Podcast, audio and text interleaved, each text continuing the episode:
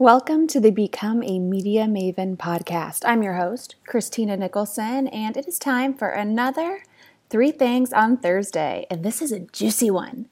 Today, I'm going to tell you about the worst clients I've ever had. I'm not going to tell you them by name. I'm just going to share some common traits and characteristics. And I feel like these might be common in every industry, but I'm going to get into some specifics with mine. Okay, so the three things that make up the worst clients I've ever had number one, they don't listen to expectations. So I think expectations are so important, both on the client side and the vendor side. And this is why contracts are also so important. Contracts are a legal document that list out the expectations. When I say clients don't listen to expectations, I'm talking about the kind of media exposure that you can expect. I think nine out of 10 clients come to me and they go straight to the Today shows, the Good Morning Americas, the CNNs, the Oprah Super Soul Sundays. And I'm like, listen, yeah, you can get that if you're already famous. Yeah, you can get that if you've been in a hundred places before you come to us asking for that. But if I'm going to Google you and I'm going to see not a whole lot there in terms of media exposure, and you expect to go straight there, it's not going to happen. That's just not the way it works. Can it happen? Yes, but it's rare. It's like going viral. Can you go viral? Yes, but it's rare. So I make it very clear about how the media industry works, about how pitching the media works from both the media side and the PR side. And I don't know if clients are pretending to listen or they're hoping things will change, or if they don't believe me. But after the sales process, when we start working together, they go back to the big pie in the sky. They don't want to slowly work their way up. They want to start their business and go from zero to a million dollars in two weeks. They don't want to go from zero to $10, then $10 to 20. And when it comes to building media exposure, it's building a brand. What I do is I build your brand. You can't build a brand overnight. Don't compare yourselves to the big guys who have been doing it for 20 years, who started small and worked themselves up. Stop doing that. Listen to me. Listen to the expectations me and my team are setting. The worst clients that I've had do not listen to those expectations, no matter how many times we repeat them. That's number one. Number two kind of still falls under the category of not listening to us, and that's clients are not letting us do their job because they're scared. If you are too scared to outsource something, then don't do it because you are making it very difficult for the vendor who is trying to help you. I have clients, or I have had clients, that treat me and my team like we're working against them. They don't want to work with us as a team. They don't want to listen to us. They don't want to let us do our job. They want to be combative. If you are not an expert, if you do not have experience in my industry, then just back off and let me do my job. You hired me for a reason. Don't email me every day because you're nervous. That just stops me from what I'm doing. And then I have to tend to your nervous feelings instead of executing what we need to execute to be successful to make you no longer nervous. Um, it's really it's really a you're being a bottleneck in your own business when you don't let your vendors do their job because you're scared.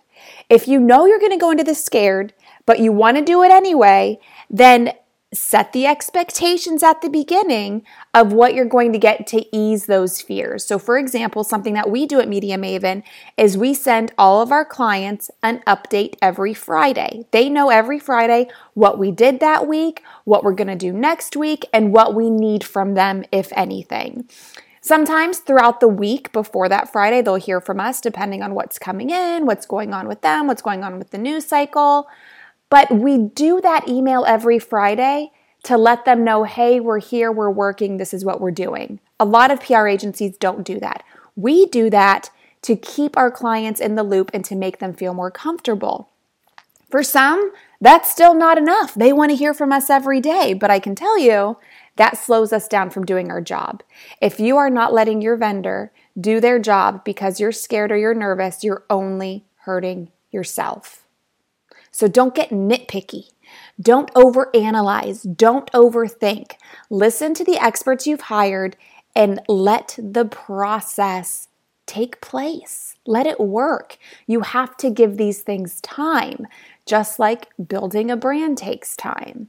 So, the worst clients I've ever had, they just don't let us do our job because we're scared. So they get nitpicky, they overthink, they reach out about every little thing. And the third thing that makes the worst clients I've ever had, they just stop payment. Like, that's annoying. That's not how business works. You can't just cancel a credit card. You can't just stop payment because you're scared or because you don't like the expectations that were set. There's a reason, again, that contracts exist and that contracts are in place, and it's to do business. Business is a trade of services or product for payment.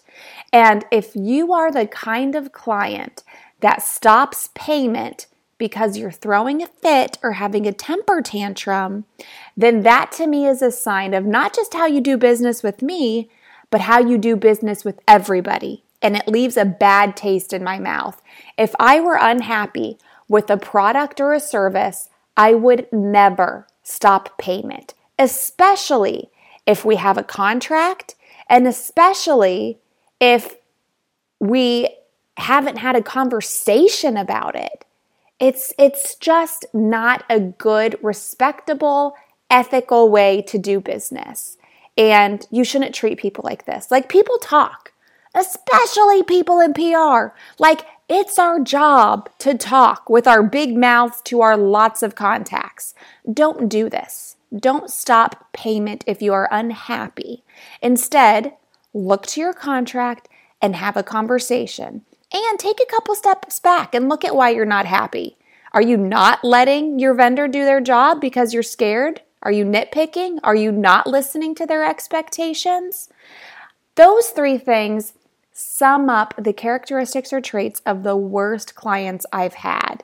And when I was putting this list together, I was thinking, I think almost everybody in public relations can relate to this. But then I took a deeper look at it and I thought, hey, this is probably pretty common in a lot of industries. People aren't listening to expectations. People aren't letting their vendors do their job because they want to jump in. Maybe it's a control thing. Maybe it's a I want what I want and I want it now thing. And hopefully, you are not one of those people stopping payment. Hopefully, you're not dealing with the headache and the hurdles of that because, again, just like you getting all nitpicky because you're scared, when you stop payment, you stop us from working because then we have to tend to something else that takes away from us hitting the big goal.